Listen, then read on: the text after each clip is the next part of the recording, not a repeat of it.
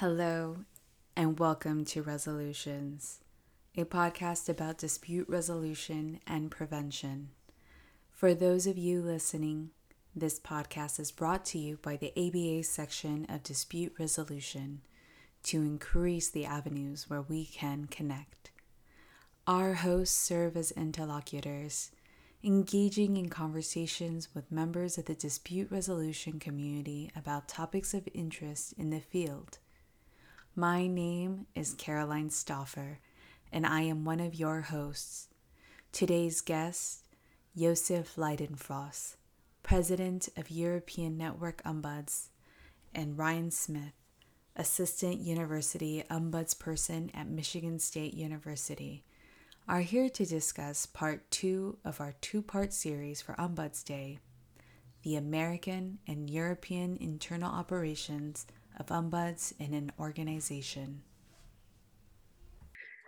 Welcome to Resolutions, Josef Leidenfrost and Ryan Smith to talk about ombuds and the framework between American and European structures. And if you could share with us how the values of ombuds is communicated through these frameworks. Sure. Yeah, thank you. I have been an ombuds for a little under four years. And so I serve as the assistant ombuds at Michigan State University. And the way I the way I came into the role, I had worked in higher education for about 10 years before, mostly in different student affair type roles. And so I'd worked in housing, I'd worked in um, student activities. Most of my time was spent in student conduct. And one of the kind of themes and threads that I that I was pulling out of a lot of these roles and and the work that I was drawn to was that of conflict resolution. And so I was trained as a conflict coach, I was trained as a mediator. And a lot of folks, especially in conduct work, really see the value of conflict resolution training and conflict resolution skills when they're working with students. Because a lot of times through conflict resolution, you can avoid a lot of the behaviors that, that get students in trouble and that come come up to you in the conduct role. And so I had been drawn to that work for a long time. And then I had finished a doctorate and at that time was was kind of looking to transition. And so i was really drawn to the ombuds role. And i've been able to kind of especially before i found that found the position to meet some some great folks to have some really great mentors in the space. And i think that i was just drawn to ombuds as well. I think they're just very interesting people very dynamic coming from all walks of life. And and i was really fortunate enough to be able to to land the role at michigan state. So ombudsperson's office at michigan state university University is the longest standing college or university ombuds in the United States. It wasn't actually the first ombuds office that was established in the United States. The first one was, at least as far as we can tell, was at Eastern Montana University. It's it's has since changed names, but then that that office is no longer around. And so um, this office was established in 1968. It's got a really interesting and unique kind of lineage from the first ombuds to the current ombuds that I that I work for now. And so it's been a, it's been a really interesting place to work and an interesting place to sort of be in touch with the history of the office and the history of the field in the United States. Do you see a difference between the regions around you versus other parts in the United States? I, I don't know if I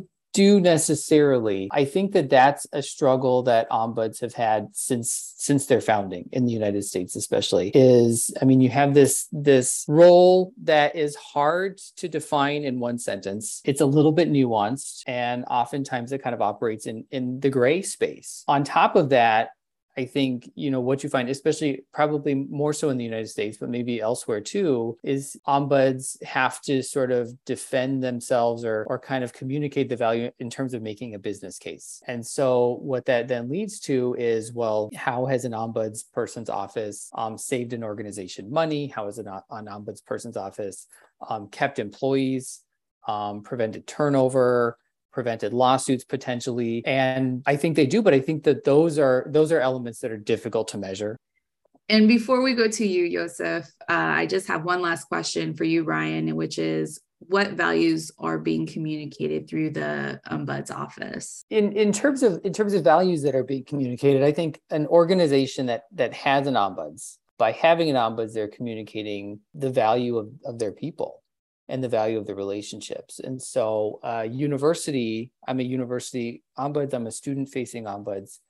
And so I think for what that means is that the university values their students and they value the concerns that their students are bringing and trying to help folks navigate conflict, navigate bureaucracy, navigate pathways within an organization that can be really large and complex. I think outside of the university space, an organizational ombuds, you know, is is really communicating the value of their employees and that they want to make the, the space better for employees.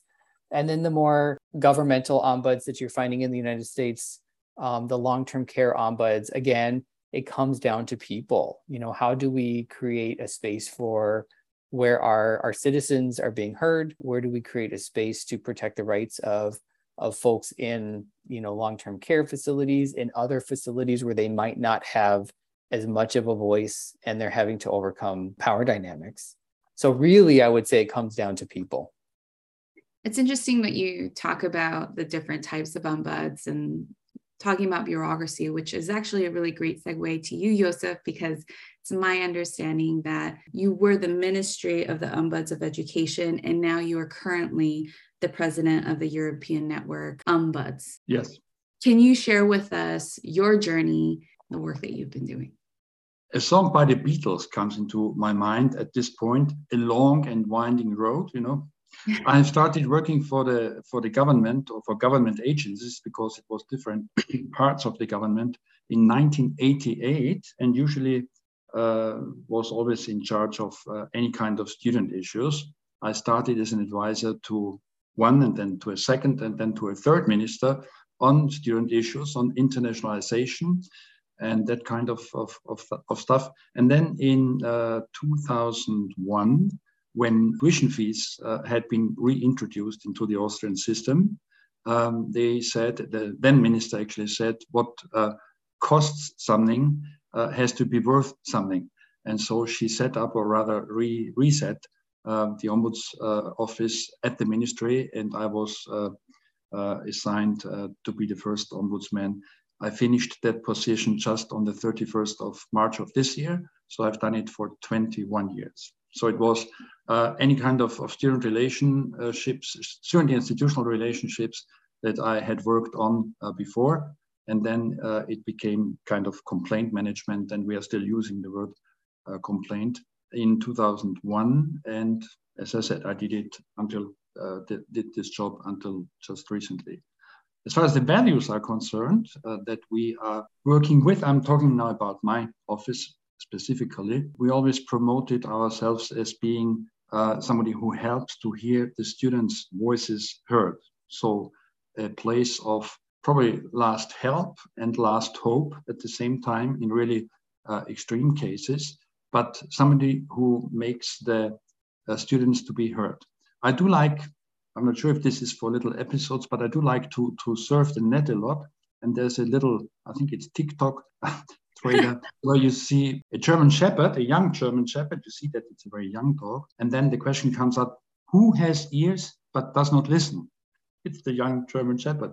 And sometimes uh, we did have the impression, and I still have it actually, that uh, people responsible for university policies and for the governance, they do have ears, they do get uh, reports, they do get issues being pointed out to them, but they don't listen. Or if they listen, they sometimes, sorry to say, do not understand. What is it that you think they don't understand? Or do you think they do understand, but there are things let's say other policies that might be affected that supersede policies proposed by ombuds two extreme situations about uh, which reactions we got when we did contact uh, the people responsible. By the way, I think you mentioned it before. We are obliged, as the national office at the ministry, to uh, come up with an annual report, which is presented to the minister and to the parliament and actually discussed with them. So it's uh, these two extreme situations. We always knew that you would be coming one of these days because we have this or that issue, that problem.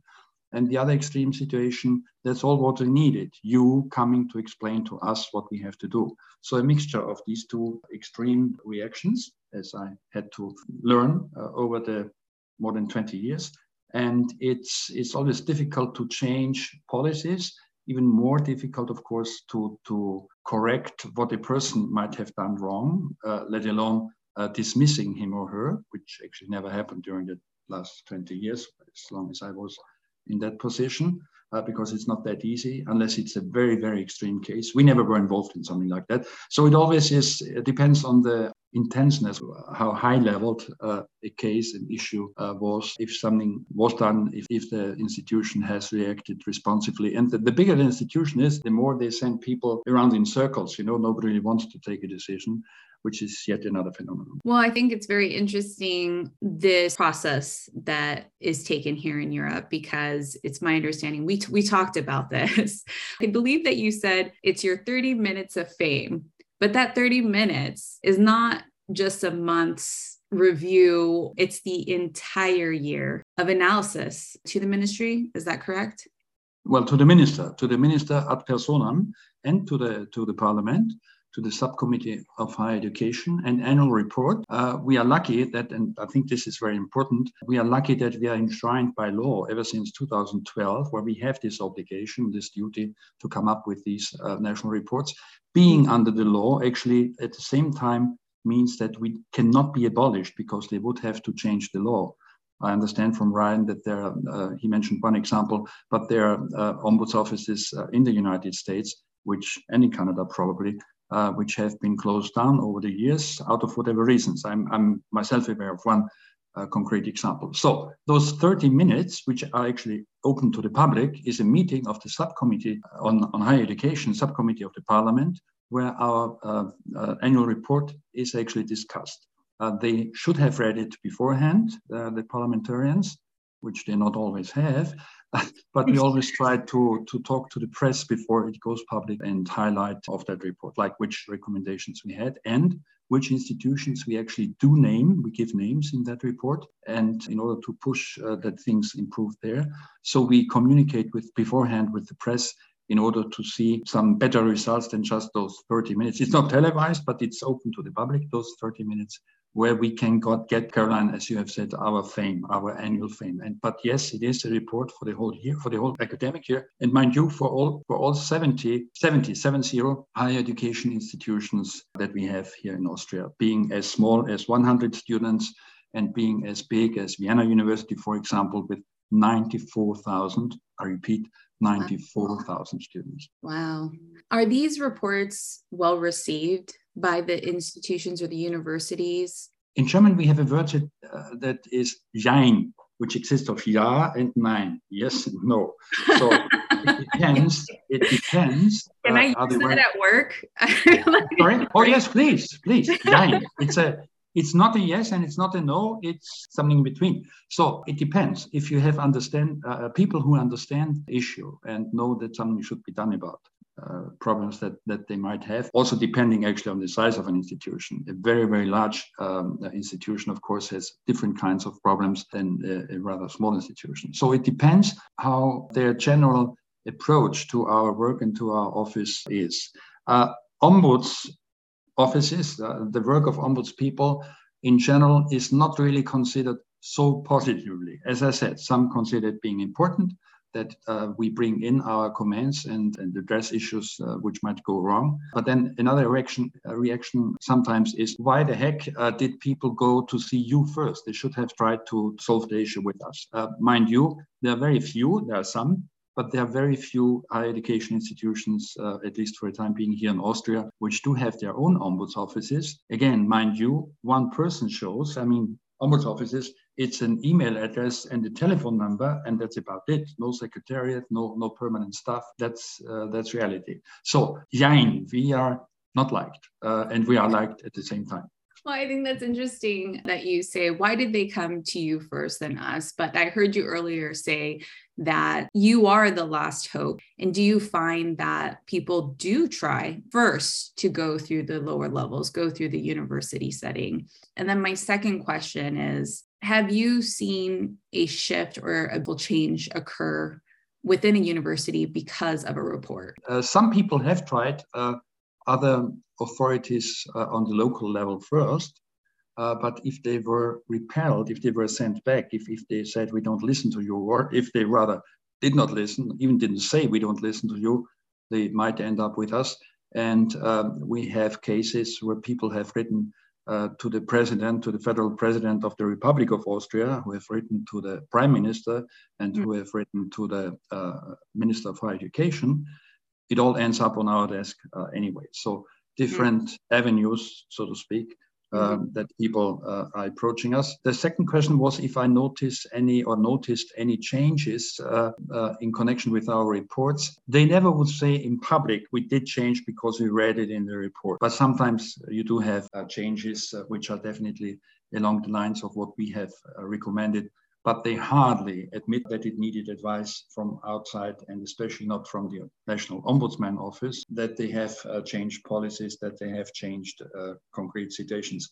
We also do actually give, I'm not sure how, how familiar uh, and how um, how widely uh, practiced this might be in the States and in Canada. But we have the possibility, like actually any citizen of Austria, uh, to send in comments if new laws are discussed in parliament. They are brought forward as a, uh, as a draft, made public, and then you can give statements which are again publicized, like our report is, and we also do that. We give recommendations when, when laws come out and uh, include that actually also into our uh, annual reports. So that's yet another uh, instrument that if we see uh, system problems, that we, systemical problems, that we include that into our work and into our reporting. Josef, you've explained a lot, and I, I want to ask Ryan here. In Josef's explanation about reporting, we know that in the American system, there are certain ombuds that do re- reports for the government. But in terms in the university setting, is there reporting? It's it's funny, you know, listening to Josef, I can say, oh, I mean, there are so many similarities. I mean, even though there's there are very different structures. So we write an annual report as well for university administration and that goes to the university president and the provost. And so that contains one just general numbers you know trends that we're seeing but we also it also gives us the opportunity to make recommendations and highlight other discussion points. And so you know every year based on trends and based on what we were seeing we're making generally more kind of broad-based recommendations in terms of issues in in a certain place and and you may want to consider something in response you know so we're not that decision maker on that. I think listeners would like to hear what sort of things may arise if possible if you're able to share in types of recommendations can come out of this report. I i guess in terms of just a general example something we may report back in a, in an annual report is even um, like service level complaints you know? So for example if we have had a number of visitors to our office coming in talking about the service they're receiving in a particular office on campus. And you know maybe it's leading them i guess to have bad experiences but sometimes you know depending on depending on where it is it could impact their status as a student and it can it can potentially set them back and it can do a lot of these things. As it's happening if we're receiving a number of complaints then, then that's something that we'll try to provide we'll reach out to to a particular office in the moment to say look we're just so you know we're getting a number of complaints about x y or z. And generally it's something that they're probably aware of and we can kind of have that communication about you know where it's going and and how we can support and how they can kind of move to to remedy it. But then also those in the annual report we can put it in so it goes to upper level administration so that they know as well that we're getting a number of issues about a particular office or place on campus or or area or something like that. Josef, do you have something similar like that? Or I have I have a very concrete example. I'm trying to find the correct English word for that so that I can report that to you because uh, it is quite self-explanatory. Ah, okay, I hope I got the right word. I use DeepL uh, just for the people who are listening to us. A very good program, a, a translation program. Let me explain that case or describe that case to you that is very also self-explanatory at the same time. And it is actually very mundane. Is that mundane? mundane? Yes. Yeah. I hope I used the right word. Listen to it. Uh, we had a 70 year, uh, one old uh, student, because there are people in their third age. I might start studying. Uh, I'm now 65.4, but we have third age, as they are called, tercera edad in Spanish, uh, students. And there was a 70 year one old student of law who did not happen to have a computer at home. It, it doesn't say anywhere in the law on registration, on, on uh, perpetuation of your studies, that you do have to use uh, computers, you know? But the uh, admission department at that very uh, university uh, insisted that he does his all his communication with the university by computer, and especially his uh, the renewal of his registration, which means to pay the monthly, the, sorry, the semester fee uh, for studying. And he said, I don't, he called, he called us, he had a telephone. I'm not sure if a mobile or um, a, a, a landline, but he did call us and said, I'm so, I'm so uh, desperate because I can't renew my, my semester. And what we did, we recommended the university that she would, that it would, the university would accept uh, this guy uh, to be sent a little invoice uh, by mail so that he could go to the bank or to the post office and pay that uh, semester fee. That we are solution oriented, if I might, if I may generalize our role at this point, and with these words, if somebody comes uh, to see us, uh, we would and, and talks to us and sends us documents, whatever. Uh, we are looking into the case, into the issue, and try to help him or her. You know, if I have, it was not the University of Vienna, it was a different university. If I have 94,000 clients, more or less, students, in German Anliegen Einbringer, which means people who come up with complaints and uh, mm-hmm. the british call it complaints we call it complaints in our translation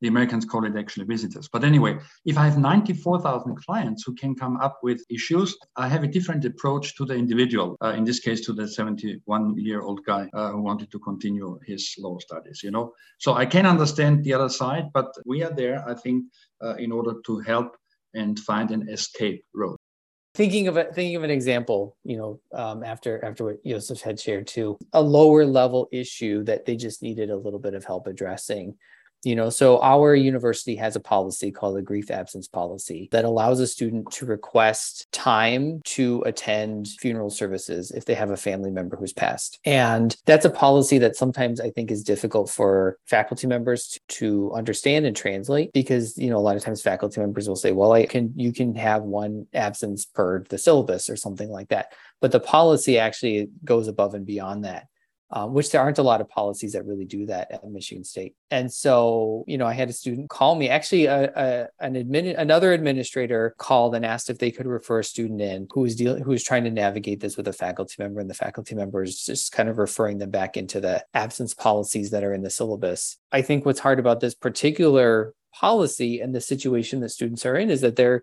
you know they're generally grieving it's it's maybe somebody very close to them has passed away Mm-hmm. And that's not when they're wanting to have to jump through a lot of hoops and navigate a lot of bureaucracy. And sometimes it can be fairly urgent. And so, in that situation, you know, I talked to the student and then I picked up the phone and I called the faculty member and I and I just clarified, you know, th- this is really the the nature of the policy and this is kind of what's expected on the from the policy in terms of that above and beyond what a, an instructor would normally do. And I think just reaching out to clarify, you know, and I call those, you know, these clarifying conversations can help. And so, you know, then they were able to follow the policy and follow up with the student and and grant the student the absences that they were that they were needing to attend those bereavement services. Hearing these types of conflicts, my question to both of you is what have you learned in all these years? Because you mentioned, Josef, there's 94,000 students.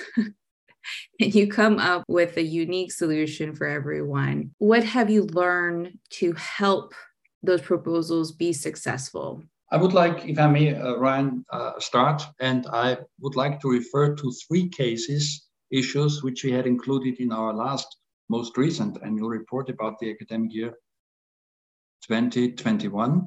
Uh, and we um, printed and mentioned the names of the institutions. And uh, by doing that, we are actually obliged by law that we ask for uh, explanations or statements from the institutions uh, on that issue as we present it. So they get the text of what we suggest. I would not like to go into details at this moment what the what the proposals, what the issues actually were. They are published uh, in German. I mean, I could now in my brain, if it still works, translate it into English. But anyway, uh, one statement was quite short and to the point and, and correct. One statement was very sharp in the sense of we don't need you to explain the situation to us. And by the way, and then they, they gave a lot of arguments uh, what we did not take into consideration. Of course, we saw it differently. And the third one gave a completely neutral statement. Again, cases with names in our annual report need to have uh, statements by the institutions which are mentioned in our uh, case description. And it differs from institution to institution, how they react and how strong or how mild they do react, but they do react because they have to react because it's under the. Mm. In those reactions, has ombuds changed the way they publish the information? Since it happened for the first time in this mentioned report 2021, for the very first time, uh, no adjustment uh, so far has to be, uh, we were not able to make any adjustment to that. I fortunately am not in charge of this year's report 21 22 because annual report means you're writing it for a whole year, more or less. Since the deadline is the 15th of December, always the time before Christmas was oh, the horror.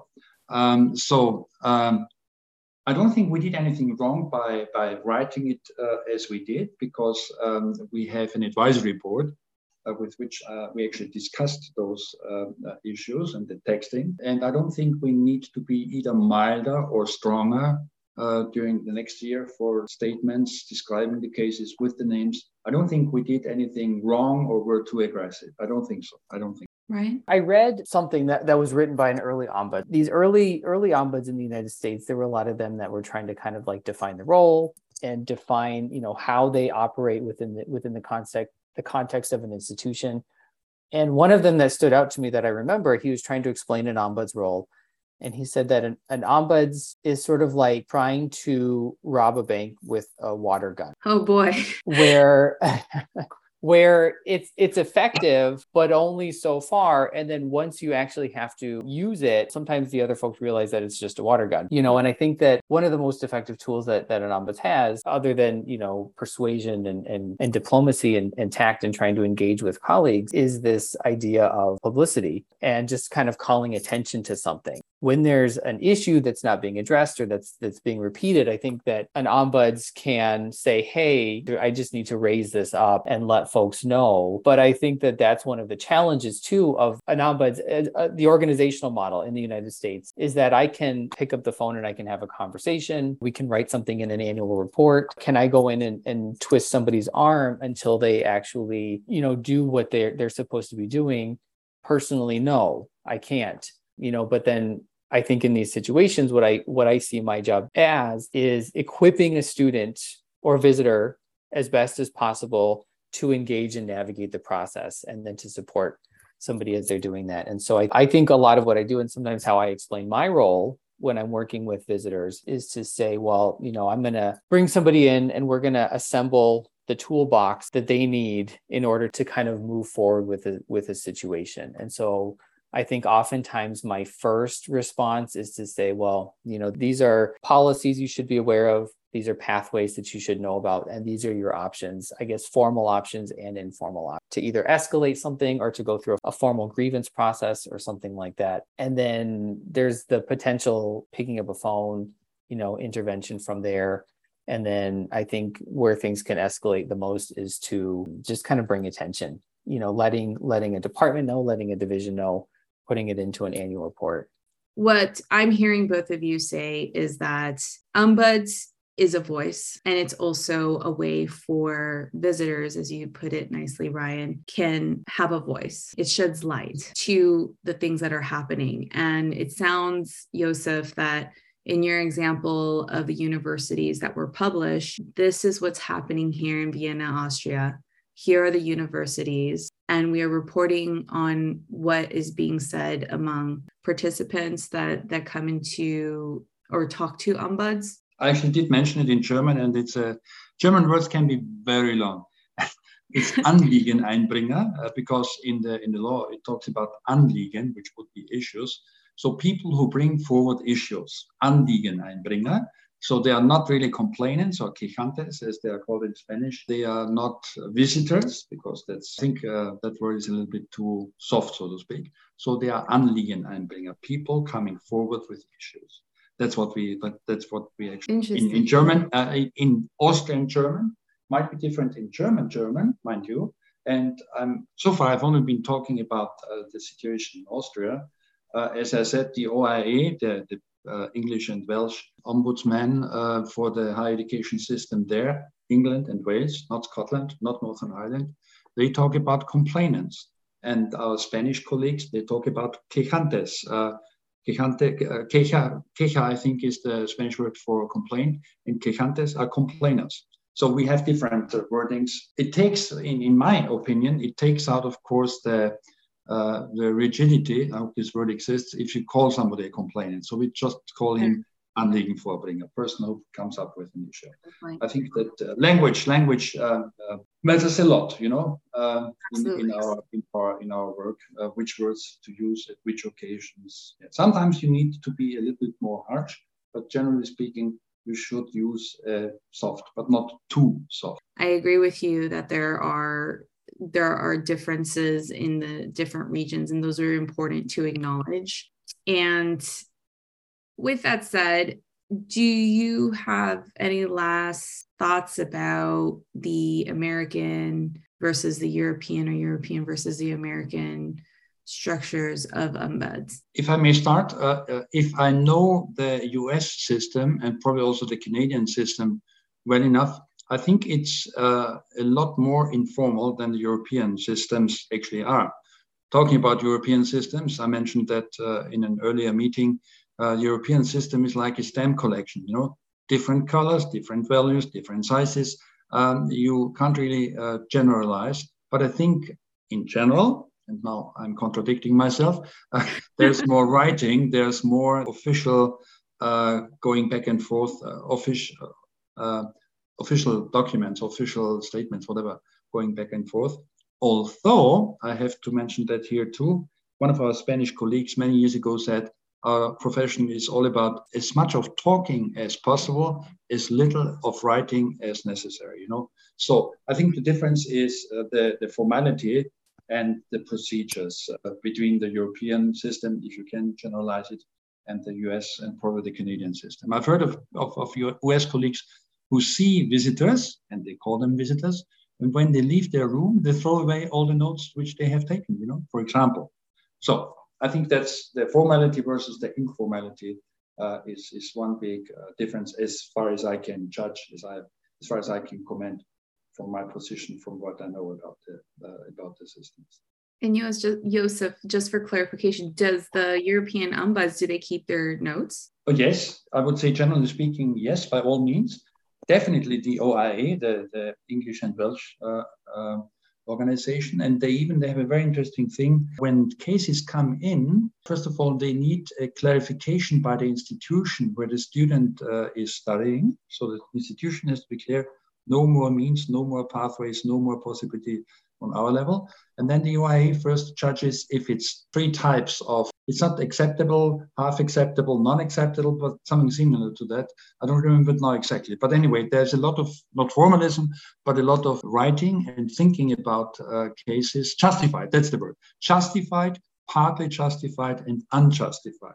That's, mm. for example, the Welsh uh, English system.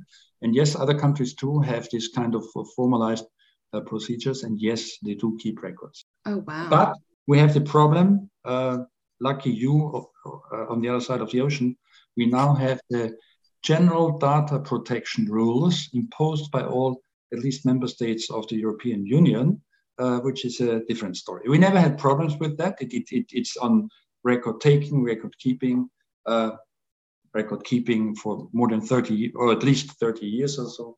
So uh, yes, record keeping is an issue and is it's broadly existent in the in the system, in the European system. Interesting. Thank you. Ryan? Yeah, I, I would um, I would agree with what Josef had shared in terms of that difference and informality being the big one. You know, I think that the educational ombuds in the United States is really more aligned with the organizational ombuds model. And the four tenets of that is going to be confidential, independent, neutral, and informal. Uh, we are confidential, um, but we don't have the um, statutory confidentiality that like an attorney does or a, a medical provider or therapist does. And so i think that's why we don't we don't keep records we don't keep identifiable records and so that we can make sure that we're really enforcing that confidentiality or, or sticking to that confidentiality as best as we're able to. But then that informal piece often not codified often not there aren't formal grievance mechanisms or complaint mechanisms that are housed through an ombuds but we can refer out as needed to the ones that are existing. But what i but what i find interesting and and i've i've had the pleasure of engaging with ENOHE ENOHE the european network of ombuds in higher education. Um Josef, the organization that Josef is is the president of. You know but once you once you start to actually talk about the stories or the the things you've seen or or how certain certain things have have developed. There are so many commonalities in the in the day-to-day work even even given the differences that exist. So as a part of the the most recent conference i went to a training that was on ombuds investigations so as an informal ombuds i do not conduct investigations. And but it was a very interesting training and and i was able to take so much away from this day long training on investigations, even though I don't conduct investigations, because I think a lot of the approaches, a lot of the tools that we're that I'm using as the informal organizational ombuds are used in these more formal models as well. Um, and a lot of it is just you know listening and sitting down and working with somebody who is experiencing an issue and helping them to resolve it. Well, thank you so much, Josef and Ryan, to talk to us about Ombuds. And Ombuds Day will be approaching soon on October 13th, and that's a Thursday, Thursday, October 13th. And it seems to be very it seems that it will be a very exciting conference with a lot of different folks coming from different places and sharing different pathways, as you mentioned before. We look forward to coming to Ombuds. I know that I marked it on my calendar. And thank you again. Thank you, Josef and Ryan. Thank you again for being here today as, as our guests on ABA resolutions. Thank you. Thank you.